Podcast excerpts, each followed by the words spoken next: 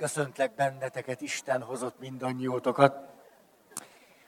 Benne vagyunk az utolsó sémában, ami nem azt jelenti, hogy az utolsó téma, mert ráadásul ehhez a sémához kapcsolódóan újabb meg újabb jó témák érkeznek meg hozzám, és aztán majd ezekről is szeretnék beszélni, de most ott tartunk, emlékeztek, hogy büntető készenlét séma. Valaki közületek mondta, hogy ő hallott és olvasott egy másfajta fordítást. Itt vagy?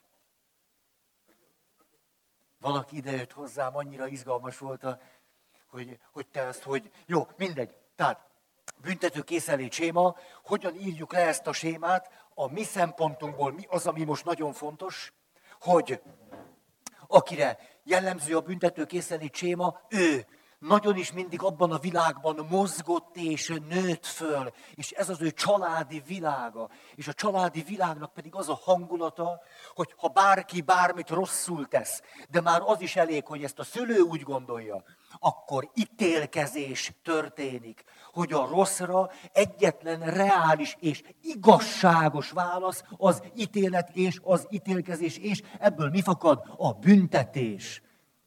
És azt a kört, hogy valaki valamit nem tesz jól, ezt tulajdonképpen megszakítani nem lehet, hanem rögtön van a bűn, utána ismert be, és utána jön a büntetés, és a büntetésből van a bűnhődés. Ennyi. Ami itt ebben a világban nagyon-nagyon fontos és értékes, az az igazság tisztelete. Mi helyes, mi helytelen, mi igaz, mi nem, mi jó, mi rossz, mi rendes és mi nem, mi méltányos, mi nem. Ez itt nagyon jó. A probléma mi vele? Hogy abból, hogy ez, a, ez jó, vagy rossz, vagy igazságos, vagy méltányos, vagy helyes, vagy helytelen, vagy bűn, vagy nem bűn, abból mondjuk most kihúzom magam, mert nekem ez nagyon jól esik, keresztény ember számára a bűnből sosem következett a büntetés. És nem következett a bűnhődés, és nem következett az önsorsontás, és ez sosem következett. Hát ezt olyan jó kimondani. Ha!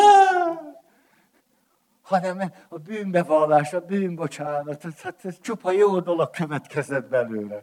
Hát ez az egésznek ez a gyönyörűsége. Oké, okay. tehát mi az, ami itt van egy érték, de ez az érték aztán, ahogyan ezzel az értékkel bánik valaki. Ez az igazság, de hogy az igazsággal bánik, az szörnyű. Hogy az igazság nevében... Oké. Okay. És mi az, ami, ami itt nincsen, pedig tulajdonképpen ezért kiáltunk, az, hogy ha történik valami rossz, valami baj, valami bűn, akkor mivel szeretnénk találkozni. Nem azért, mert hogy ezt nem tartjuk fontosnak, most igazságnak nevezem ezt a széket, hanem azért, mert emberként arra vágyunk, hogy megértésben legyen részünk, együttérzésben, szolidaritásban, részvédben, megbocsájtásban. A keresztény szóhasználattal írgalomban. És amit nagyon hangsúlyoztunk, az az, hogy amikor azt mondjuk, hogy ez nagyon fontos, akkor ezt sosem tesszük úgy, hogy ezt a széket eltüntetjük. És azt mondjuk, hát nem számít. Nem ez számít, a megbocsájtás számít, az űrgalom számít, a semmi más nem számít, csak az együttérzés, a részvét, és ezt sosem mondjuk. Hanem, de milyen, milyen milyen kategórikusan beszélek, ugye, hogy mit mondunk, és mit, mit, mit, mit, mit mindjárt visszaveszek magamból. Azt, inkább csak a, tulajdonképpen tényleg, hogy az érzéshez jutok, valahogy van bennem egy, egy olyan jó eső érzés, hogy, hogy valahogy egész jól eltájékozódunk itt ebben. És az is jól esik, hogy erről tudok nektek beszélni. Az is jól esik, hogy milyen jó, hogy föl tudjuk tárni, hogy ha csak ez van, hát akkor hol van az igazság? Olyan mélyen van az emberi szemében az igazságérzet, ha mindig csak megbocsátás és irgalom, és a, akkor mi lesz az igazságérzetünkkel? Akkor tudattalanná válik, és ugyanúgy tönkretesz bennünket. És a másik, hogy amikor az igazságot nagyra tartjuk, akkor azt éppen azáltal tesszük, a múltkori alkalom egyik kulcsa ez volt számomra, hogy egy ponton túl, ha valóban az igazságot szeretnénk érvényre juttatni, már túl az egyenlőségen, bent a méltányosság világában, akkor tulajdonképpen épp az igazság elmélyítése és kiterjesztése miatt szükségünk lesz a részvétre. A megértés, az együttérzés és az irgalomra. Különben ez nem tud itt az igazság teljessége lenni. Pont a kiegészítő, kölcsönös érték párjára van szükségünk. És itt pedig, hogyha emlékeztek, és ez lesz most akkor a témánk, az érzelmi intelligenciánkat szeretnénk fejleszteni. Az együttérzésünket tudnánk és akarnánk fejleszteni. Nem elsősorban csak másokkal, főleg nem csak szülő-gyerek kapcsolat. A bennünk lévő gyerekkel szemben, magunkkal kapcsolatban társas kapcsolatunkban, hogy akkor, ha valóban azt akarjuk, hogy az irgalom, a megbocsátás, a részvét, az együttérzés, az valódi, valódi, valódi, valódi legyen. Egy ponton túl éppen arra van szükségünk, hogy megkérdezzük, hogy mi jogos, mi igazságos, mi rendes és mi nem. Különben nem tud fejlődni az érzelmi intelligencia. Pont erre lesz szükségünk. Pont erre, ezt gyönyörűnek látom. Hey! Na most, Három pontról volt szó, de hogy tulajdonképpen mit is szeretnék, milyen most akkor érzelmi intelligenciát fejlesztjük, hogy ragadhatjuk meg egyszerűen azt, hogy, hogy, mm, hogy miért jó ez. Szeretném megmutatni. Képzeljük el, ha bennem most legyen ez a szék, itt nincsen, nincsen bennem elégséges érzelmi intelligencia, az együttérzésnek a kultúrája hiányzik belőlem. És egyszer csak átélem a haragot. Kultúra hiányában a harag mit fog csinálni? Elkezdek dühöngeni, a haragom átcsap agresszióba, vádaskodásba, másik leértékelésébe, valami pusztítókésztetésbe, vagy betegségbe, minden magam elé is fordíthatom. Ha létezik az a harag, ami egy kultúrába, az érzelmi intelligenciájának, az együttérzésnek a kultúrájába ágyazódik, egyszer csak ezzel a haraggal elkezdek valamit csinálni, csinálni, csinálni, és ez a harag abba az irányba fog vinni, hogy valamit fogok építeni. Valamit másképpen fogok csinálni rájövök, hogy mi hogyan lehetne eredményesebb. Az a kedvenc, gyönyörűséges történetem a Márk evangéliumából az, amikor Jézus haragosan végigmérte azokat, akik ott ülnek a zsinagógában. Most direkt nem akarnék ezt veletek csinálni. Tehát haragosan végigmérte. Akkor megkérdezte, hogy azt mondjátok meg nekem, hogy szabad-e szombaton gyógyítani, vagy nem? Életet veszni, hagyni, vagy ha, megmenteni. És akkor hát akik ott voltak, ugye ezt képviselték, sokan ezt képviselték, hogy szombaton a zsinagógában nem gyógyítunk, mert az munka. Kérdezzünk meg egy orvost, ő is ezt fogja mondani. Az munka. És akkor Jézus, miután haragosan végignézett rajtuk, utána fogta és meggyógyította a beteget. Ezt így mondom most nagyon egyszerűen. A haragjával ordíthatott volna velük, tombolhatott volna, rácsapott volna 25-ször az asztalra, valaki megcsubalta volna a fülét, hogy hogy lehet ilyen izé, együttérzés nélküli, részvét nélküli, írhatott volna egy kritikus blogbejegyzést, ami csak úgy fröcsög a rossz élményeiből fakadó kultúráratlan haragtól, értitek? És mi történik valakiben, vagy valakivel, aki érzelmi intelligencia világában tudja az együttérzés kultúrája, ebből a haragból valami hatékony cselekvés lesz. Hogy a harag egyszer csak úgy átalakul dacá, a dacból egyszer csak ki, mert kijön minden ellenségesség, Egyszer csak abból jön egy motiváció, hogy meg akarom nekik mutatni, ez megint csak átalakul, egyszer csak rájövök, hogy nem is nekik, hanem értük, akkor elkezd a haragom még dig, és egyszer csak az, ami innen indult, hogy hogy lehettek ilyenek. Ugye ez mibe alakul át? Hogy szeretném, hogy jól legyetek. De haraggal kezdődött. Ha kultúra nélkül van a harag, akkor rombol, akkor meg gyógyít. Ez az, hogy döbbenetes, pont az ellenkezője történik. Tehát a harag ugyanaz. Harag. És a haragból rombolás van, vagy építés és gyógyítás. Nagyon, na, gyerünk. Van a félelem. Ugye azt félelem. Mi van a félelemmel? Nincsen kultúrája. Akkor fél, hát megyek össze, bújok el, el az emberi kapcsolatoktól, mindent ami veszélyes, de hogyha a félelem bekerül az együttérzésnek, vagy az érzelmi intelligenciának a kultúrájába, egyszer csak ez a félelem kezd bennem megint csak alakulni és formálódni. Egyik lépés jön a másik után. Egyszer csak föltezem kérdést, hogy tulajdonképpen miért is félek? Hogy, hogy mi a célja ennek a félelemnek? Ja, hát például az, hogy milyen fontos lenne, hogy magamat, másokat biztonságba tudjam helyezni. Ó, ez nagyon fontos. Hát milyen sokan vannak, akik nem élnek biztonságban. Pedig nekem is milyen fontos.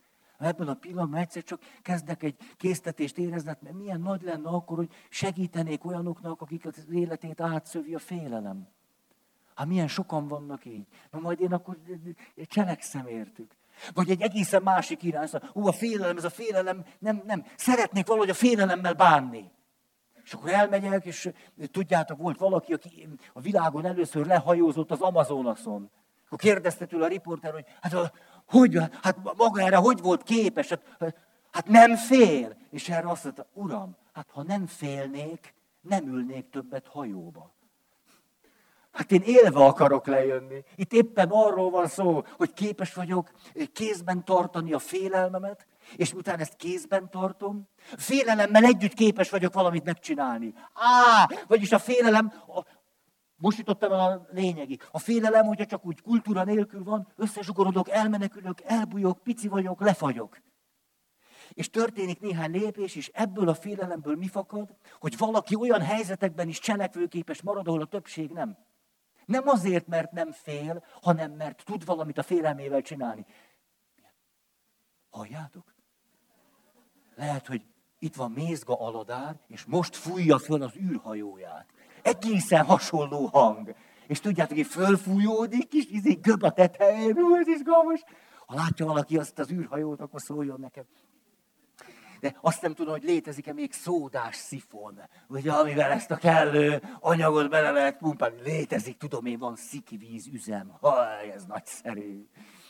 Szóval, igen, most nem kezdek el nosztalgiázni a régi szép időkről, amikor a motoros ment, és ott voltak a háta mögött ezek a igazi szóda, víz, palackok. Na, sose volt nekünk ilyen depresszió, az élet a kiábrándultsága, értitek, most a szomorúság, jó, lelassulok, nem csak semmi, nem kelek föl, már nem zuhanyzok, aztán nem mosok fogat, és végül már az e-mailjeimet se nézem meg. Az a legvége. Hát az a legvége.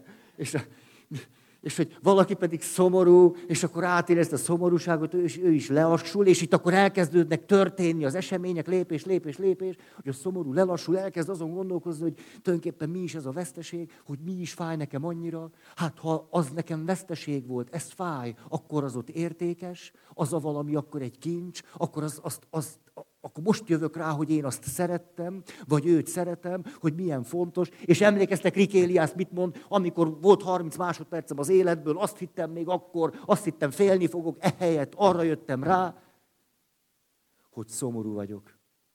Szomorú vagyok azért, mert az életemet olyasmivel töltöttem, ami nem számít, azok helyett, akik számítanak. De az egyik esetben, ha csak hagyjuk, hogy a szomorúság elvégezze a maga dolgát, anélkül, hogy bármit tennénk vele, lelassulunk, szépen megáll az élet. A csalódottság,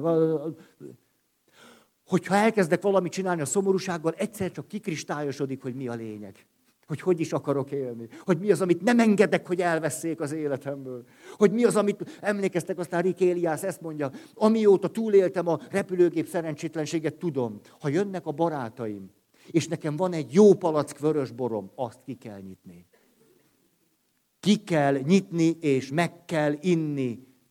Mert az a nem jó gondolat, hogy itt vagyok, és arra gondolok, hogy oh, mi lesz a vörös borral. Mert most már az a gondolatom, hogy átmentem a szomorúságon, ez egy, kultúra összefüggésbe került. Mi van a barátaimmal? Ha valamit tettek a barátaimért, azt ma megteszem. Mert holnap már nem tudom, hogy meg tudom-e tenni. És honnan indultunk el? A szomorúságból. És most kedvem lenne egészségedre. Kedvem lenne végignézni ugyanezt, a, a, mondjuk a kapcsolati szinten, mert most, hogy én hogy vagyok. De most már nem akarnak ezzel fárasztani, ezt milyen izgalmas, ti kidolgoznátok hogy mit jelent, amikor a kapcsolatban dühös vagyok. És akkor dühös vagyok, és akkor rombolok, és szídlak, és ítélkezek, és minősítek, és te vagy a hibás, és felelőssé teszlek. Ez akkor kultúra nélkül, együttérzés nélkül. Na de, hogyha meg bekezd, beindul egy folyamat, egyszer csak mi történik? Rájövök, hogy érdemes magamat megfelelő módon kifejezni. Hogy a haragpont abban segít, hogy egy jó egyensúly legyen a között, hogy alkalmazkodok, de magamat érvényesítem is hogy a harag nagyon értékes, mert magam számára is világossá tesz valamit, hogy itt nekem valami fontos dolog van. Hát nem véletlen, hogy, hogy elkezdtem haragudni, hát valamit akkor itt meg akartam védeni. Azt akartam, hogy ez a valami itt legyen, hogy ne sikkadjék el. Ha, ne sikkadjon el, ne sikoljon el, ne sikkanjon el. Most már többet nem. Ó, tehát, hogy az egyik esetben a harag rombolja a kapcsolatot. A másik esetben esetleg azt mondom, most jöttem rá, hogy nem akarok tovább így élni. Nem akarok így tovább élni. Veled akarok élni, de nem így. Nem így. És ez a harag segít nekem abban, hogy változtassak. Ne rajtad, érted? Hát ne az unos untalan, hogy változ meg, hogy ez, a, ez, hogy nem mehetnek tovább így a dolgok, bennem van ez a harag, és egyszer csak a kultúrának a része lesz az, hogy mit csinálhatnék másképpen. Mit? Mit? Hát erő van hozzá, hát itt érzem, hogy van. Ezért a megbocsátásnál emlékeztek, mennyit hangsúlyoztuk, hogy a megbocsátás folyamatában ne beszéljük le az áldozatot, most így mondom, arról, hogy haragudjon. Mert ha lebeszéljük őt a haragról, elveszti az erejét a megbocsátáshoz. Na, én is értem, hogy haragsz. Éj, erre a haragra nagy szükség lesz. Éj, a becsárját remélem, ezt az erőt fogod tudni jóra használni, mert szükség lesz rá. Hát egy komoly sérelemnél nagyon sok erőre lesz szükséged. Na, direkt most ne, rendben van ez. Ugye, hogy milyen, milyen szép ez, hogy azt mondjuk, hogy éld meg az érzést, vagy hogy most akkor ismétlem ezt a három pontot, amiről eddig szó volt. Azt mondja, így volt, fölismerem, a magam vagy mások érzését. Rendben van. Megértem ezt az érzést, vagy érzelmet, elsősorban itt ez azt jelenti, hogy megértő vagyok vele, hogy látom, hogy ennek valami értelme van, hogy ez itt egy logikus, vagy egy racionális dolog, még ha nem is tudom, hogy miért pont ez alakult ki. És a harmadik így szólt, elfogadom ezt az érzést, akár az enyém, akár a másiké, az érzést elfogadom, emlékeztek, nem azt fogadom el, hogy a fakanállal elkezdte verni a kis testvérét, hanem azt, hogy haragszik rá. De ezt majd később úgy is akarom. A haragját, az érzést fogadom el. Dühös vagyok a feleségemre? Nagyon is az... Hát nem csoda. Ezt most én át is élem. Hát szóval nem. Örülök is, hogy most tudok erről beszélni. Szóval tudjátok, amit csinál. Hát szóval. Nagyon meg tudom érteni, hogy dühös vagyok rá. És mi az, amit már nem fogadok el magamban? Azt mondom, de te most ezzel a haraggal együtt elkezdted őt lenézni. Elkezdtél róla rosszakat mondani magadban. Ezt ne csináld. Ez nem, nem, nem fog jót tenni a kapcsolatnak. Haragudj bátran, de ne nézd le. Haragudj szabadon, de ne becsüld le. Haragudj rá, de ne tégy semmi olyasmit, ami neki kár. Ha, akkor egyszer csak már egy kultúrának a részében vagyunk. Tehát ezért fontos, hogy elfogadom a haragot, vagy ugye így szólt, elfogadom az érzést, és mögöttük a szemét, ez lehetek én, vagy lehetsz te. Hogy, hogy lehet, szoktátok magatokat szídni? Ugye hát van, ugye hát ipari módon szoktuk. Hogy lehetek ilyen hülye, meg ilyen szerencsés, ez nem igaz, és ő, hogy de nagy dolog, hogy saját érzéseimet elfogadom. Sokszor még már ott vagyok, hogy biztos, hogy van valami oka, ennek van valami értelme. Úgyhogy megértem. Van valami értelme ennek az érzésnek. Nem tudom még mi, de hogy van, megelőlegezem ezt a bizalmat. A saját érzésemnek. Hát de jó ez. Tudjátok, hogy, hogy igen, emlegettem nektek ezt a pszichoterapeutát, akitől nagyon sokat tanulok. Ő például azt mondja, hogy én bizonyos érzéseket nem tudok megfelelő módon átélni. Azt mondja, én 1944-45-ben voltam kisgyerek. Mi, hogy megmeneküljünk a háború legrosszabb borzalmaitól, vagyis hogy belehalljunk, ezért mi tulajdonképpen hát sok napig vagonokba éltünk, hát úgy menekültünk, és aztán ugye el kellett hagyni a házunkat, és ott vagomban éltünk hónapokon keresztül. Hát egy vagomban nincs víz, nincs WC, nincs víz, semmi nincs a vagomban. Egy, egy, azt mondta, ott éltünk. És akkor azt mondja, ennek az a következménye, milyen megrendítő ez. Ez volt 1944-ben és 45-ben. Mondjuk, amikor ezt volta, volt 2015. Az hány év? Az 70 év. 70 évvel a gyerekkori élményei után azt mondja, hogy kettes volt a matekból, olyan kedvesen derült, kettes, érettségi kettes. 18-tól volt kettes, 19. Hát nem úgy, hogy éppen, hogy értitek. Na. És a... De, jó, jó, most nem akarok bele mélyedni. Szóval, öm, 70 évvel az élmény után azt mondja, én vezetem a csoportot, egy nemzetközi hírű terapeutáról beszélünk. De tényleg nemzetközi hírű, tehát egy ilyen csúcs-csúcs valaki a saját szakterületén. Azt mondja, hogy csoportban vagyok, akkor megtanultam azt, hogy figyeljem a csoporttagokat, mikor kezdenek el fészkelődni, és valahogy számomra irracionális módon elveszteni a figyelmüket. Ilyenkor tudom, hogy fáradtak, és szünetre van szükség. De én ezt nem érzem. Mert én megtanultam 44-45-ben kisgyerekként, hogyha minden érzésemet valami apró részletességgel megélem, akkor nagyon rosszul leszek. Hát úgy lehetett túlélni 44, 45, 46 ott a vagomba élve, hogy éppenséggel ne éljek át sok érzést, főleg a negatívokat ne. Hát elmegy minden életerőm. Azt mondja, 70 évvel később sem érzek olyasmit, amit a többség érez.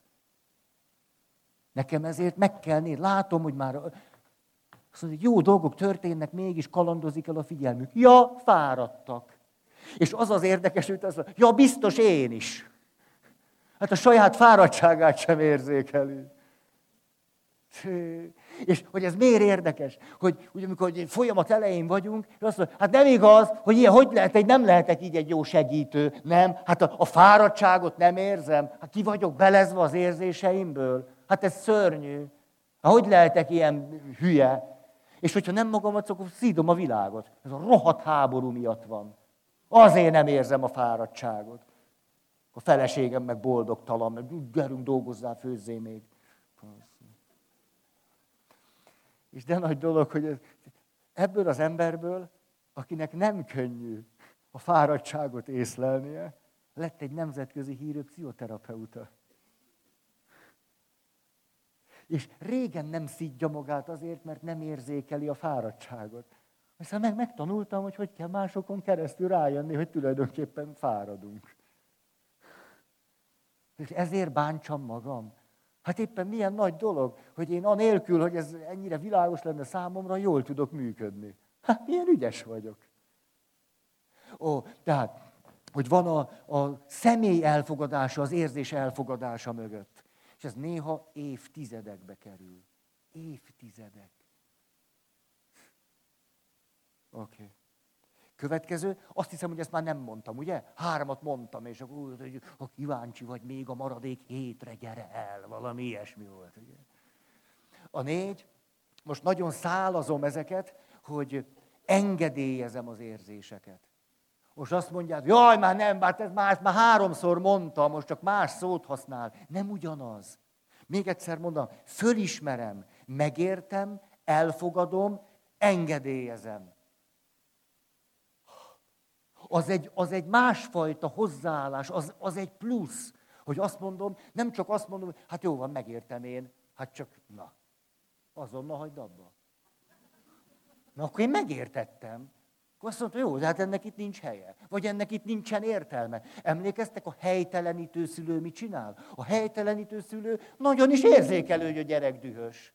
Csak azt helyteleníti. Azt mondja, ennek nincs itt helye. Ez semmi jóra nem vezetett, nem leszel a legügyesebb középes csoportos, mert ott is versenynek kell lennie nyilván, legügyesebb középcsoportos, akkor lehet, hogy fél éve előbb kerül be a nagy csoportba, tehát te itt ne dühöngjél, nem kerülsz föl hamar. a helytelenítő szülő nagyon is látja, észleli, megérti, elfogadja a gyereket is, csak nem ad rá engedélyt. Azt mondja, jó, de ezt, ezt nem engedélyezem. Ezt, ezt azonnal hagyd abba. És akkor mondok 25 érvet, hogy miért hagyja abba. Mikor valakinél érvelünk, hogy miért hagyjon abba egy érzést, azzal mi, mi a nehézség? Nem engedjük neki azt a folyamatot, amiben eljut oda, hogy tudjon mit kezdeni az érzéseivel. Ha túl gyorsan lebeszélünk valakit egy érzésről, nem tanulja meg lépésről lépésre, mit érdemes csinálni egy érzéssel. Márpedig itt lépésről lépésre haladunk valahova, hogy valami a cselekvésben pont az ellentéte legyen, mint ami annak az érzésnek az alaplogikája. Tehát, hogy megsemmisülök, hogy elmenekülök, hogy agresszív válok, és a többi. Hely. Oké, okay, gyerünk. Tehát azt mondja, engedélyezem az érzéseket. Um, igen, igen. Hát igen.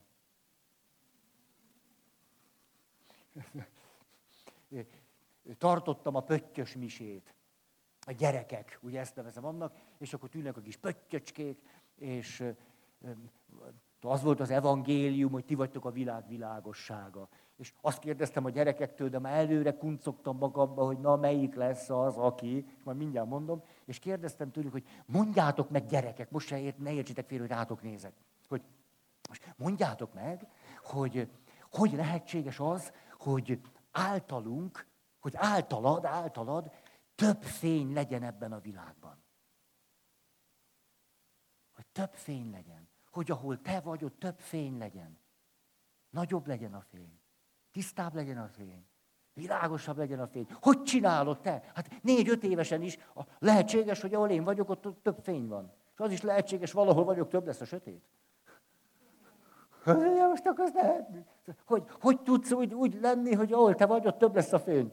Hát persze, hogy rögtön egy gyerek, de már láttam az arcát, tudjátok? Hát ez nem, nem kellett, hogy megszólaljon, ahogy a gyerekek ilyenkor lesütik a fejüket, nehogy esetleg felszólítsam őket. Csak az eminensek néznek így, hogy...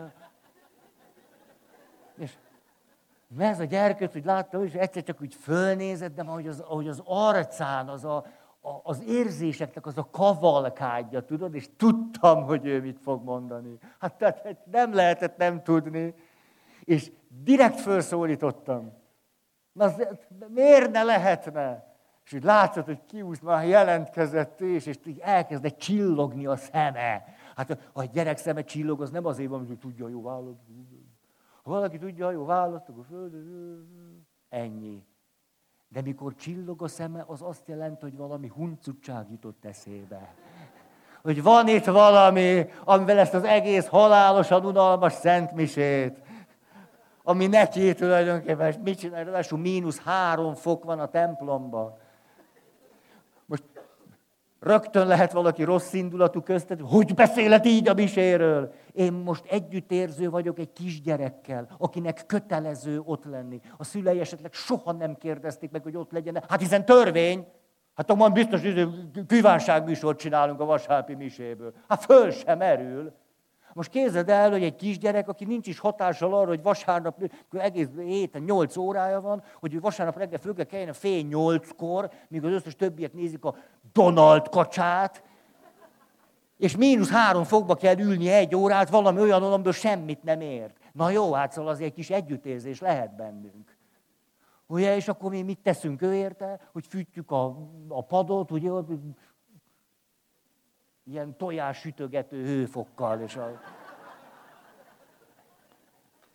Tehát van némi együttérzésem a, a, a gyerekek iránt, hogy nem szeretnék egy órát mínusz három fokba vasárnap reggel ülni. Na, hát ezt nem tudom, ezt, hogy, ugye, de mi akkor papok rögtön nem, nem engedünk meg egy gyereknek, hogy végigcsináljon egy folyamatot. Hát először fejezzek, de ezt most, most közbe vettem, föl kell állnom, mert most már tényleg, ez, hogy Kérdeztem egyszer a gyerekeket, jó pásztor vasárnapján. Hát most ezt nem kell tudnotok mi, hát amit elképzeltek, az pont jó. És a... És a hát tényleg, ez mindig. És a, kérdezem, de mondjátok meg, hát elvileg ugye egy a jó pásztor vasárnap, hogy a papok, hogy a papok legyenek, hogy a papok legyenek normálisak. Tehát nem baj, ha hívők, de azért hogy valami normalitással érdemes kezdeni. Tehát nem, de tökéletesnek, igen, mert már nézzétek, már nem igaz. Próbálok, hát egy héten nem tud egyszer három dolgot csinálni. Mondjátok, hogy mi a három, azt közben gondolkozok. Tudom, hogy ez nem látványos, vagy nem sok eredménye van, de... Szóval kérdeztem tőlük, jó pásztor vasárnap, hogy te mondjátok meg, hát most mondjátok meg. Szerintetek, ti min változtatnátok olyasmin, ami a pap kezébe van? Adjatok nekem tanácsot, hogy lehetnék jó pap. Hát miért nem mondhatna erre egy gyerek valamit? Hát azt nem azt mondod, hogy mentsetek meg engem, gőzöm sincs, mit csináljak. Nem ezt mondtam nekik. hanem hogy adjatok nekem ötleteket, felületek nézve hogy van. Hát a felülem nézve én tudom, hogy van. Azt nem tudom, hogy egy öt éves kislány mit gondol arról, hogy én hogy lenné, lehetnék jobb pap. Tíz válaszból kilenc. Mit gyanítotok? Tíz válaszból kilenc így szólt, legyen rövidebb a mise. Hát, és tudjátok, milyen érdekes, ugye, ez, most ez az érzelmi folyamat. Mikor hogy egymás után mondta, mondta, na és még valaki, és ugyanezt ismételgették, szóval látszott, hogy, hogy, hogy valahogy nagyon akarják nekem mondani. Tehát nem álltak le, hogy jó, hát ma a Peti mondta. Nem, mert ő neki is hosszú. Tehát, hát, hogy egymás mondta, és végig már kell, jó, hát ha valaki valami más tud, azért annak is használt venném. És a, és tudjátok, mi történt? Ugye ez megint ez a folyamat. Hát tudom, hogy tudjátok, hogy ti is ezt csináljátok. Hogy azért mentem le a sekrestjébe, és értitek, hogy évek óta tölt, toltam bele ilyen dömperrel az energiát a gyerekmisébe. Értitek? Hát az a legnehezebb műfaj. Mert először ki kell találni a felnőtt beszédet, a felnőtt logikát, a felnőtt lényeget, a fel... és utána tudsz csak átmenni, hogy na akkor ezt hogy szabad a gyerekvilágra. Úgyhogy az a felnőttnek is ér... ér... Na, hát melós. Az, az azt tűnik a legjobb, de semmi föltesz három kérdést. Ja, persze. És, és tudjátok, mentem le a sekrestébe, a becsárját. Azért harag most eltöltött engem.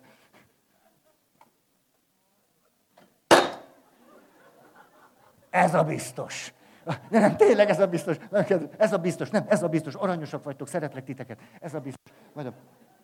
És de milyen jó, hogy nem esett le, nem? Hát milyen jó, meghúztam a nyakam. Na szóval, hogy hol tartok? Ja igen, mentem a sekrestébe, ezért látszott, hogy nem kellett volna. És a... lementem a sekrestébe, és a sekrestébe, hát az első érzésém azok voltak, hogy túltam, fúltam. Hát ezek, ezeknek a büdös kölyköknek. Kőzük sincs a sok melóról, amit én beleteszek ebbe. Hát, hát, hát azért ezt a méltánytalanságot. Hát ez, ez, hát hol igazságos ez? Hát hol? Hát érted, itt kiköpöm a belem, és ennyi jön át nekik, hogy hosszú. Hát,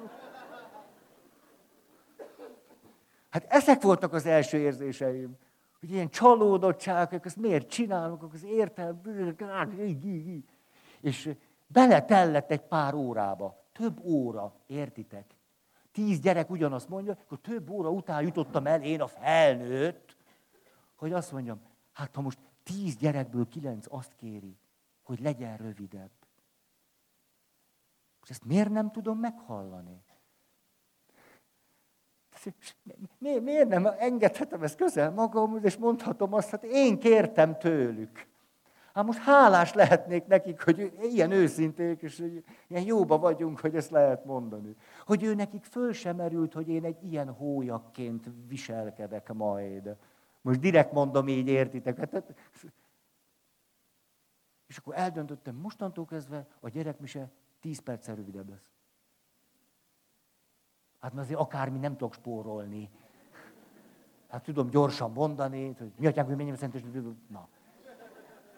De nem, tehát az összes olyan részen, ami nem az enyém, azon nem akartam spórolni. És akkor megbeszéltem a kántorral, egy verszak. Hát tényleg, hát lehetett innen, akkor ő is átment egy tragédián, tudjátok. Hát ő is hazament, ez nem igaz, hogy ez a, vasárnap, és akkor készülök, és a mínusz három fokban gyakorlok, és a papok mind ilyenek. Azt mondta egyszer egy kántor, mi vagyunk Isten szolgáinak a kiszolgáltatottjai.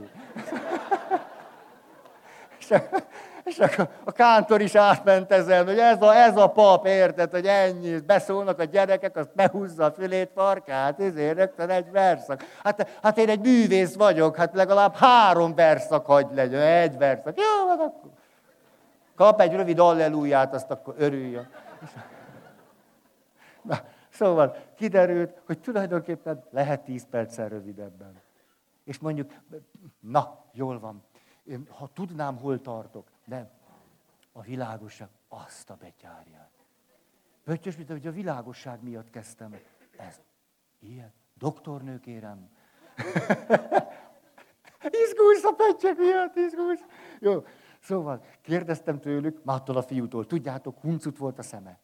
Már tudtam, tudtam, emlékszem, mi volt a kérdés, hogy, hogy hogy tudnátok ti gyerekek úgy élni ebben a világban, hogy ahol ti vagytok, nagyobb legyen a világosság. Mondjátok azt, ti hogy? Tehát mindenki meg tudja csinálni, valamilyen módon. Ti hogy? Ugye hát meg ugye nem kell mondanom a választ. Azért el fogom mondani, hogyha már nagyon este van nektek. Hát persze jelentkezett, azt fölkapcsolom a villanyt. Hát tudtam, hogy ezt valaki be fogja mondani. És azért jutott ez eszembe, mert előre tudtam, és szerintem az, hogy a misén valami kreativitás, csibészség, vagányság, valami élet, valami csillog a szeme, és egyszer csak motivált lesz, hogy válaszoljon. Hát ezt kellene most bántanom. Örülök neki, hogy ez történik vele. Hát az egyetlen jó reakció, az egyetlen, megint sarkosan mondom, az, hogy elismertem ezt. Azt mondom, taj, tudtam, hogy lesz valaki, aki ezt mondja. Hú, ez egy jó válasz. De hogy én arra gondoltam, hogy picit talán egy olyan finomabb szövetű válasz is születik. Ez kicsi olyan durván materiális. Hogy lehet a templomban valami, valami lágyabb szövésű. És akkor persze, akkor elkezdték mondani, és, és hogyha most majd visszaemlékeznek a misére, milyen érdekes vissza fognak emlékezni, és azt mondják, Robi beszólt az atyának, tudjátok, mondta, föl kell kapcsolni a villany. És ebben a pillanatban tulajdonképpen, most megint sarkosan mondom, a pedagógiai célt el is értem, hogy vissza fognak rá emlékezni. Mert az első emlékük az lesz, hogy föl kell kapcsolni a villanyt, a másik, tényleg, tényleg nagyobb világosság legyen. Hú, aha, aha. Tényleg mondjuk, most hagytam abba a kisöcsém püfölését, tényleg. Az nem, nem annyira abba az irányba van. Oké. Okay. Tehát ez a negyedik, és mindjárt inni fogok, de miért mindjárt? Érzitek ezt? Ez, ez, ez, ez egy jó dolog. Szóval 50 évesen, meg... Na jó. Ma már gyógytornáztam egy órát. Komolyan. Ezt meséltem milyen, de ezt már háromszor elmondtam. Gyógytornász azzal kezdte, gyógytornász nő, nem tudom, hogy ez hogy bántó, hogyha azt mondom, hogy gyógytornász egy gyógytornász nőre. Nem? Nem. Mert ő attól gyógytornász. Csak nő. ja, ezt nem bírtam kihagyni. Gyógytornász, és nő. Ugye így kellett volna. És nő. Na. Ah. De tényleg most ha nem hallgattok jó szándékkal, félreértitek, amit mondok. Oké, okay, ez a... Szóval, hát érzések, érzések. Na most, nem információkat közlök csak.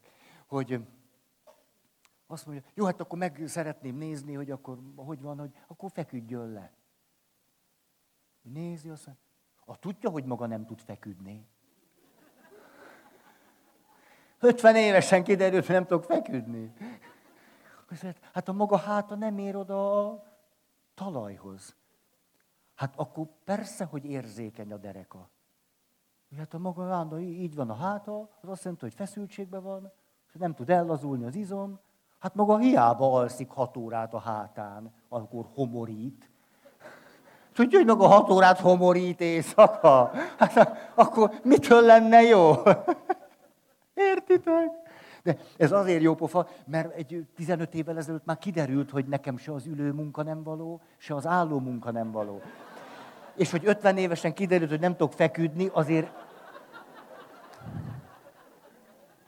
ez egy erős motivációt adott arra, hogy gyógytornászhoz járjak. És Ma fél órán keresztül gyakoroltam, most elmondom nektek, mit gyakoroltam. Azt, azt mondta, hogy gyógytornász nő, akiről mondhatnám, hogy gyógytornász, viszont nő, hogy semmi más ne csináljak, csak a lapockámat mozgassam. Ne a nyakamat, ne a vállamat, ne a karomat. Lapocka. Hát ezt nem tudom külön. Hát ugye, ez a baj. Akkor nincs mit csodálkozni. És most azt a házi feladatot kaptam, hogy mozgassam a lapockám. Nem csoda, hogyha nektek sem megy, mert csak úgy mondom.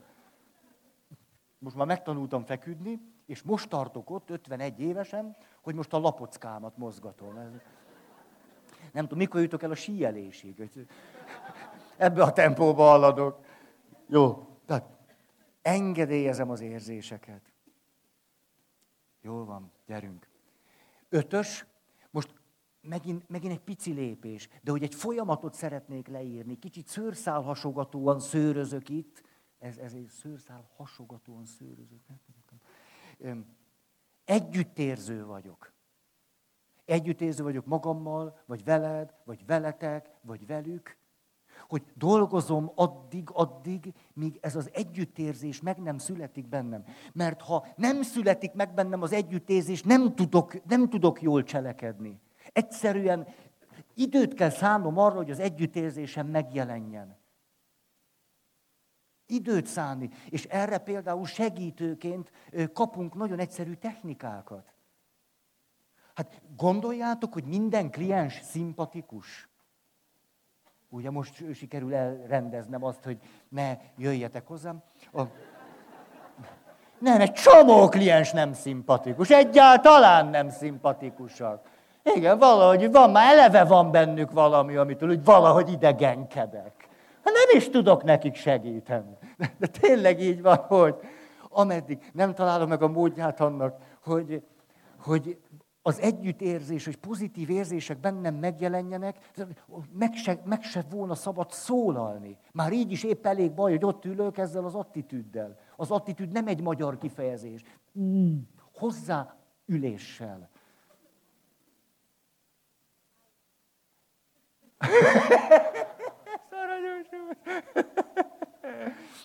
Hát, most, most, nem, most, ezt, nem, ezt most nem is tudom. Szóval, igen, mert valaki mondta, hogy hozzáállással. És a, most komoly? ja. Na, gyerünk, hogy képzeljük azt el, hogy benne vagytok egy házastársi beszélgetésben. Tulajdonképpen azt lehetne mondani, el se kezdjetek egy ház, most házas, társkapcsolati, párkapcsolati, mindegy. Van, aki azt mondja, hogy micsoda hülye szó, hogy párkapcsolat, a zokninak van párja. Akkor legyen társkapcsolat, mit számít nekem? Együtt vagy valakivel. És tulajdonképpen nem volna szabad elkezdenünk egy társkapcsolati beszélgetést, anélkül, hogy magunkban fölhozzuk, fölelevenítjük, elérhetővé tesszük az együttérzést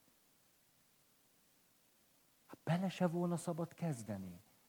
Hát mi jön ki abból, hogy, hogy John Gottman mondja, ilyen durva nyitással, lenézéssel, haraggal rátámad. És ebből akarod, hogy megújuljon a kapcsolat? Hát érted? Hát hogy? Tehát neki álltál izé lőni a falat, és azt szeretnéd, hogy szebb legyen. Hát, hát az a, az a csoportokban is így van, egyéni klienssel így van, minden kapcsolatban így van.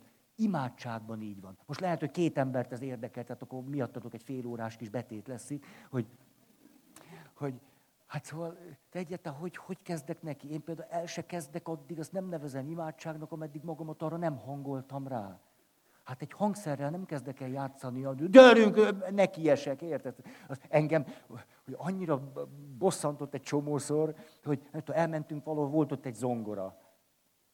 És akkor, te játszál már valamit. Hát, ó, hát ez el van hangolódva. Nem, már játsz már valamit. De ne, hát el van hangolódva, ezen nem játszok. Vagyis mit akarok ezzel mondani? Hogy hát amíg nem hangolódok valakire, az egy érzelmi munka. rád hangolódok. De ennek megvannak a nagyon egyszerű dolgai, hogy hogy tudok rád hangolódni. Addig nézlek, addig, addig, hogy valakire nézek, hogy aranyos, hogy nem néztek rám, hogy, hát, hogy addig, addig, hogy muszáj a fejem, most a muszáj alatt, hogy ezt én akarom, eldöntöttem, tehát ezért benne vagyok ebben, hogy addig, addig nézlek, valami, valami pozitív tartalomra nagyon fontos, hogy rá tudjak találni. Valami pozitív tartalom. Valami, valami, ami számomra pozitív. És egyszer csak megvan, attól kezdve már, már van egy nyomom. Ezen a nyomon ide mindig vissza tudok térni. Mindig, akkor is, hogyha egyébként nagyon nem értek vele egyet, vagy éppen nagyon dühös vagyok rá. Hát valami pozitív tartalom, amihez pozitív érzések kapcsolódnak bennem. Hát tényleg azt lehetne mondani, úgy kezdünk el egy társkapcsolati beszélgetést, mint a boxoló, aki nem melegít be. Ugye egy hideg fejjel. Hát ugye a, a box bemelegítésnél az, tuk, azért, hát hideg fejjel nem lehet ringbe szállni. Oj. Na jó van. Nem tudom, hogy jól van-e. Tehát együttérző vagyok itt akkor lehet, hogy kifejezetten időre van szükségem, ameddig így mondanám, vagy lehet, hogy kicsit olyan közhelyszerű, hogy beszélgetek valakivel, van, hogy mondjuk fél óra, ameddig megérkezem hozzá. Hát értem én, meg is engedem, hogy azt érezze. Hát én el is fogadom, mert engedélyt is adok rá. Nem érkeztem meg hozzá érzelmileg amíg érzelmileg nem érkezek meg valakihez, hát fényévekre vagyunk. Egyszer nem tud belőle az kijönni, amit pedig szeretném, hogy kijöjjön. Van, hogy na. Van ám olyan, hogy egyáltalán nem érkezek meg valakihez, és akkor tehát ez, ez vicces akart lenni. Nem a, az együttérzéshez valamit még hozzátennék. Ez pedig az, hogy ezt a, az együttérzésemet valamilyen megfelelő formában ki is fejezem. Kifejezem. Mert te mondod, vagy a társad mondja, vagy a férjed mondja, vagy a gyereked mondja, vagy... de hát ha, ha nem, nem adok visszajelzést, ő honnan tudja, hogy én vele vagyok? Egy-két egyszerű gesztusra, sokszor nem szavakra van szükség, egy, egy-két egyszerű gesztusra. Hogy valaki mondja, és érzem, hogy valami olyan, mondjuk a társkapcsolatban, és hogy megfogom a kezét. Aztán majd, majd ő elveszi a kezét, hogyha nem akarja, hogy szorongassam. Hát nem azért fogom meg, hogy nem kell mindig fogni a kezét. Majd ő szabályozza azt. Én ezzel kifejezem azt, hogy jó, ott vagyok, vele vagyok, hallom, hogy na ez most tényleg neki valami nagyon nehéz. Há, vagy, na, most nem, nem kezdem el ezt, na, de hogy ezt szóba hozzuk, azt, azt annak látom értelmét. Tehát kifejezésre juttatom. Igen. Igen. Következő. Itt megjelenik, John Gottmannél megjelenik egy fontos gondolat. Azt mondja, hogy hogyan tekintek arra, hogy itt most egy érzés vagy érzelem a vele összefüggésben lévő gondolatokkal, cselekvésekkel, egyebekkel megjelent, még akkor is, ha ezek negatív érzések, és olyan cselekmények, amelyekre azt mondom, hogy nem jó vagy nem helyes, ezek remek lehetőségek arra, hogy a kapcsolatunk elmélyüljön, remek lehetőség arra, hogy valami pedagógiai tér alakuljon ki, és idő történjen arra, vagy adhassunk, hogy valami fejlődés jöhessen létre. Tehát pontosan azok a helyzetek, amire intelligencia nélkül azt mondom, hogy megőrülök ettől, most már megint hisztizik, már megint, már megint sír, már megint... Hogy a, az érzelmi intelligencia világában ezek a helyzetek kitüntetett óriási lehetőségek. Most, ha sarkosan mondom, a szülőnek a nevelésre. Most nagyon sarkosan mondtam. Ha egy picit értelmesebben mondom, arra, hogy együtt növekedjünk hogy valamit közösen megéljünk, amitől ő több lesz, és a kompetenciái az érzéseivel kapcsolatban növekedhetnek. Hely, de jó ez. Hát egész más látok valakibe valami erős érzést, azt mondom, hogy ö, ugye mi férfiak gyakran erős érzéseket találkozunk, hogy valami a környezetünkben, az, na, ja, ja, megint, valami, megint valami akció van. Hát én már kivadáztam a mamutot már egész nap, én már nekem otthon ne legyen akció. Nem, otthon passzió legyen. És én nekem van is egy passzióm, jó pár. És akkor én a passzióimmal vagyok, és nem kérek heves érzéseket, kivéve a szex. Egyébként semmilyen, semmilyen heves érzést nem kérek. Nem, köszönöm szépen, én nézem, de jó, a mézgát adják, az nagyon jó. Igen, igen van M25-ös csatorna, ott mindig az, megy a mézga is. Pont jó. Oké. Okay. Hogy szól a hatos pont? Hogy a, miután az együttérzést előhívtam magamból, vagyis ráthangolódtam, mindenképpen gondolatban, de főleg érzésben valamilyen pozitív viszonyt tudtam veled fölvenni. Ez nem azt jelenti, hogy együtt ér, egy, egyet értek veled. De gondolatban és érzésben egy pozitív viszonyban vagyok, és ezt ki is fejeztem, akkor a következő pont így szól, hogy ezzel a hozzáállással igyekezlek meghallgatni, és meghallani az érzéseidet. Nem csak meghallgatni, az érzéseidet meghallani. És kivenni abból, ahogy ott vagy, hogy milyen érzések játszódnak le benned. Ez iszonyú nehezen szokott száz emberből 98-nak menni. Nagyon, nagyon nehezen. És a nehézség azzal szokott kezdődni, hogy azt se tudom, hogy mi a neve annak, ami most veled van. Nem tudok szavakat mondani érzésekre. Ezért szoktam azt tanácsolni, hogy szerintem például egy házastársi beszélget, társkapcsolat, egy beszélgetést valakivel azt szeretném, hogy abból valami jó jöjjön ki. De hát persze, hogy érzések vannak bennünk, indulatok, de minden. Hogy most azon túl, amit elmondtam, érdemes az elején elmondani, hogy hogy vagyok. Hogy hogyan érzem magam. És ha nem tudok szavakat arra, hogy hogyan érzem magam, akkor mondjak egy hasonlatot. Hogy leülök, és tehát úgy érzem magam, pont mint, a, mint Mici Mackó, amikor beszorult a oduba. Tényleg a fél testem így kín van, a másik beszorult a... Hát szóval, na. Úgy el vagyok akadva, mint Mici Mackó az odvába.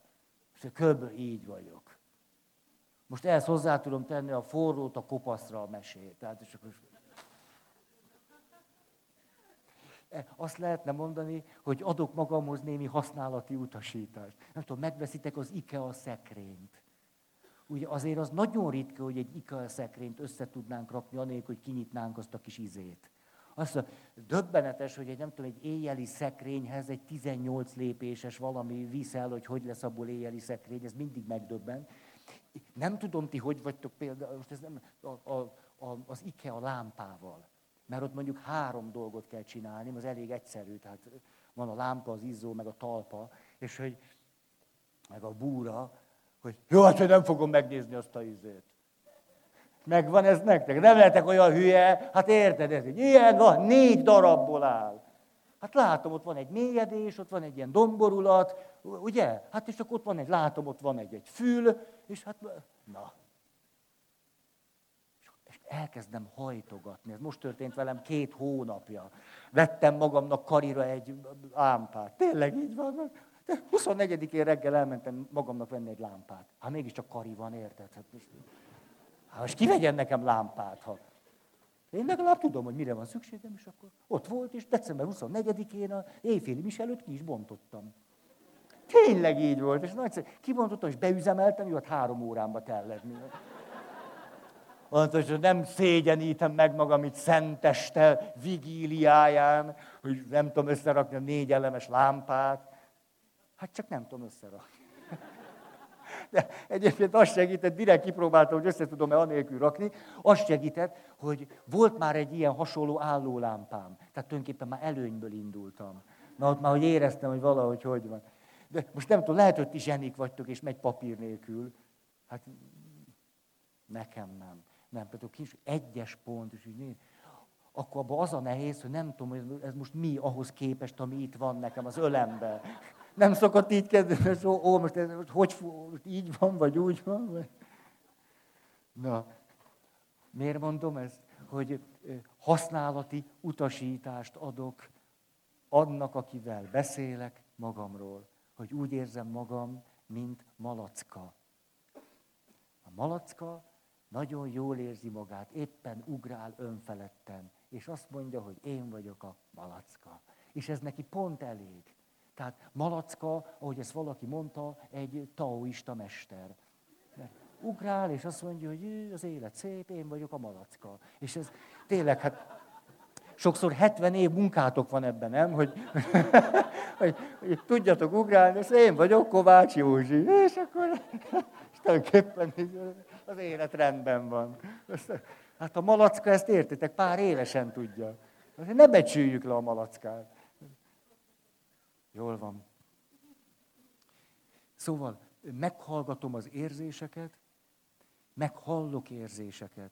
A, olyan gyönyörűt olvastam, most néhány héttel ezelőtt, azt mondja, hogy Kár Gustav Jung, hát Jung apó, ami Jung apónk, azt mondja, hogy a makor emberének, tehát az azt jelenti, hogy ez már 50 évvel ezelőtt volt, tehát mi azóta még jobban beakadtunk, azt mondja, hogy a ma embere elvesztette az érzékenységét a nagy történetek iránt. Azok iránt, a nagy történetek iránt, amit érzelmileg hallatlan mélyen átél, és azt mondja, ez életem egyik legnagyobb története. Azt mondja Jung, hogy azért tévejeg egy csomó ember. Most úgy egyáltalán az azért éljük úgy át, hogy, hogy el vagyunk veszve, és most mit csináljunk, most így legyek, vagy úgy legyek. Mi? Mert hogy vannak az életünkben a nagy történetek, de nem tudjuk azt mondani rá, hogy ezek a nagy történetek, mert az érzékünk elveszett, hogy fölismerjük, hogy ez a nagy történetünk. Hogy száz és kétszáz és négyszáz évvel ezelőtt érzékenyebbek voltunk a nagy történetekre. És milyen érdekes, hogy ugye ma már veszitek a könyveket, a storytelling, hogy már, már, mi, már a, a, hogy mondjam, orrunkon, szánkon már a történetek jönnek ki, nem? Egy ilyen, hogy is, hogy is mondjam, ezt a történeteket úgy fogyasztjuk, mint a pattogatott kukoricát. Meg a történet, egy pont után, most már hagyom ezt a kukorica történet kultúrát. Megeszem egy jó, mint a szimbád, azt a velős csontot, értitek? Velő. Ez undorító, nem? Ez direkt, ez, nekem azt, tehát elviseltetlen. Szóval, mit jelent az, hogy elvesztettük az érzékünket a nagy történetek iránt? Például két, két valamit mondanék. Az egyik saját történet, a másik meg, amit látok rajtatok. A, az, az, a saját történetem az jól fog nekem esni. A, a másik is nekem jól fog esni. A, a saját történet, hogy hány éves, hány éves voltam, voltam olyan húsz éves, és 20 évesen akkor a szüleim egy-két éve váltak el, és összeborult nekem a világ, és nem csak a szüleim vállása, hanem a serdülőkor, mert most nem ragozom, mit, azt se tudtam, hogy meg, hogy éljek, meg mit csináljak, meg mi, ki vagyok, meg mi vagyok. 20 évesen szinte gőzöm se volt róla. És, és emlékszem, hogy mentem a metróba, mondom, de, de most a, de, de mi igaz itt ebben az egész kócerájban? Ezt nevezem a Földnek, meg a világnak, meg az univerzumnak. Hogy most mi, mi, mi, mi van itt, amiért egyáltalán érdemes reggel fölkelni? Vagy, mi, mi van már? Mi, mi, mi, egyáltalán mi, a, mi valódi itt? Hát ez se, semmi nem valódi. Minden kamu, meg púder, meg mi, mi valódi itt? És akkor, ahogy itt emlékszem, hogy sétálgattam a biztonsági sáv mellett. És egyszer csak láttam, azt is tudom, hogy ez a Moszkva téren volt. Ma akkor még Moszkva tér volt. És ott egy férfi, meg egy nő ott álltak egymással, és a férfi ilyen nagyon bántóan beszélt és bánt azzal a nővel. És hogy láttam, hogy egyszer csak úgy, úgy elfogott egy, egy érzés, de inkább érzelem volt az, egy ilyen, és direkt nem nevezem meg, És ebből született egy gondolatom, ott, ott az aluljáróban, metró peron mellett. És arra jutottam, hát egy valami biztos, hogy ne árts másoknak. Ez biztos. És akkor mentem néhány ilyen oda-visszát, tudjátok, első kocsi, utolsó kocsi.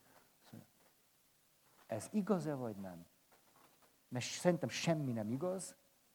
Igaz-e az, hogy ne árts másoknak? És akárhányszor mentem föl, azt mondtam, hát ez igaz. Hogy mit csináljak, azt még mindig nem tudom. De, de fölmerül ez, hogy ne árts másoknak. Ez tulajdonképpen nem is kevés. Nem, nem kevés az, hogy ne árts másoknak. Az nem kevés. Ez egy, egy, egy, egy, ez egy, ahogy mondom, nem tudom ti, hogy halljátok. Hát ez semmi, sztori, ez, ez, ez. Minek is erről beszélni. De nekem ez egy nagy történet. Ez egy igazi, nagy történet. És nem kell, hogy nektek az legyen. Felfelejtitek, már tíz percre nem is emlékeztek rá. Nekem ez egy nagy történet, és ragaszkodom hozzá. És azt mondom, hogy ha, ha, ha, ha semmiről nem tudom azt, hogy igaz és helyes és jó, és hogy kérem én, úgy igazán, nem csak a fejemmel, úgy igazán ideben, zsigerileg, akkor visszatérek ehhez a számomra nagy történethez. Ez biztos, hogy úgy akarok élni, hogy ne ártsak másoknak. Ez egy nagy történet. És nekem nagy történet. Én miért akartam ezt így mondani? Hogy gyakran találkozom azzal, hogy valaki elkezdi mondani az élet történetét. Vagy mondja, hogy hogy van a férjével, feleségével. Vagy látom, ahogy ott nyílt színen beszélgetnek egymással. És fél óra alatt hallok három nagy történetet. Olyasmit, amire én, én leülnék, és ötször olyan történet, mint amit most elmondtam. Ötször akkora. És mennek tovább, és megy, és, és akkor mi? Hogy az az érzék, hogy ott megálljak, és azt mondtam, most valami nagyon nagy dolog történt. Most, most történt. Hát, hát te nem látod, hogy most mi történt. És ezek tulajdonképpen kívülről ugyanolyan apróságnak tűnhetnek, mint most, a, amit én elmondtam magamról. A nagy történetek. És vannak a, a hogy most így mondanám, a szubjektív nagy történetek, mint ez, hogy hát ez semmi, nem történt semmi, csak én, én velem valami fontos, és őrzöm. És vannak mondjuk így nevezhetnénk, hogy úgy a külső szemlélő számára is nagy történetek. És tulajdonképpen ez jutott eszembe, hogy olvastam a könyvet, hogy nincs meg az érzékünk a nagy történetek iránt. És ha elvész a nagy történetek iránt, elkezdünk bolyongani. Nincs hova hazatérni. Csak az egész világ mind mindig csak útkereszteződés.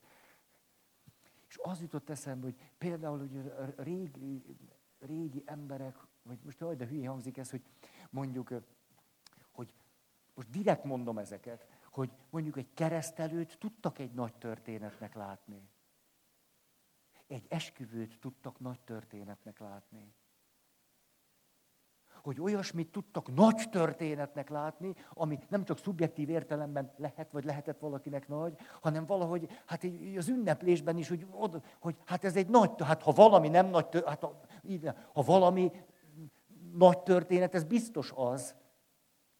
Ugye, hogy ezzel most nem is kell annyit gondolkodni, hogy ez nagy története vagy nem.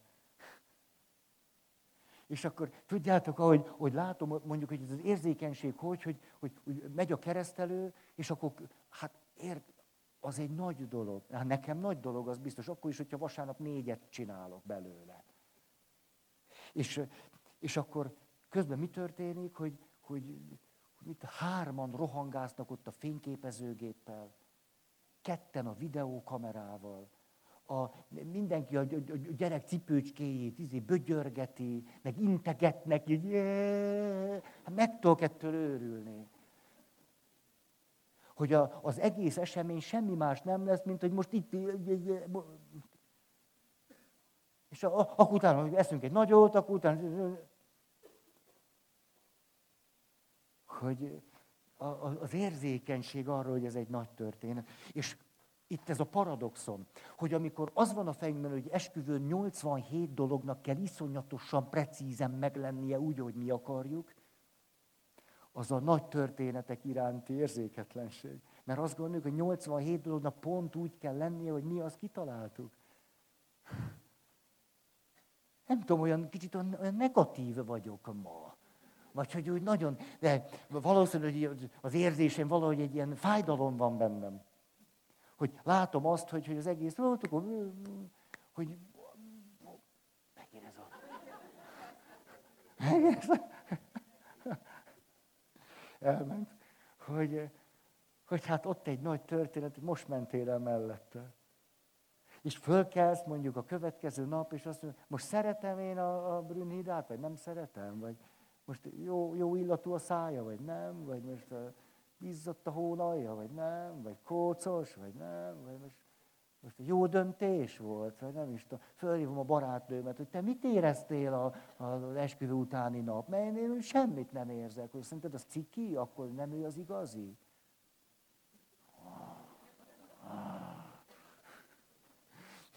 Szóval az érzékenységünk a nagy történetek iránt. Ha elvész, akkor az életünk, nem, ez talán egy jó kifejezés, egy állandó útkereszteződés lesz. Mind, mindig, sos. És ez főleg a nőknek nehéz. Igen. Mert ti tereptárgyak alapján tájékozódtak. Igen. Mert én ott állok az útkereszteződésben, azt mondom, hátam mögött van a Duna, én azt tudom jól. Azt is tudom, merre van éjszak. Képzeljétek el, sok férfiben ez az érzékenység még mindig megvan, evolúciós örökség. De ti nektek nem kellett fölhajtani a mamutot, aztán visszatalálni. Tehát ezért ti tereptárgyak alapján. Ugye? Tehát addig kell menni, míg ott lesz az a rózsaszínház. A rózsaszínháznál kell jobbra fordulni, és hogyha a férfi azt mondja, hogy menj egy kilométert, az semmi. Tehát mi az, hogy egy kilométer? Ez egyszerűen értelmezhetetlen ebben a koordinátorrendszerben, hogy egy kilométer.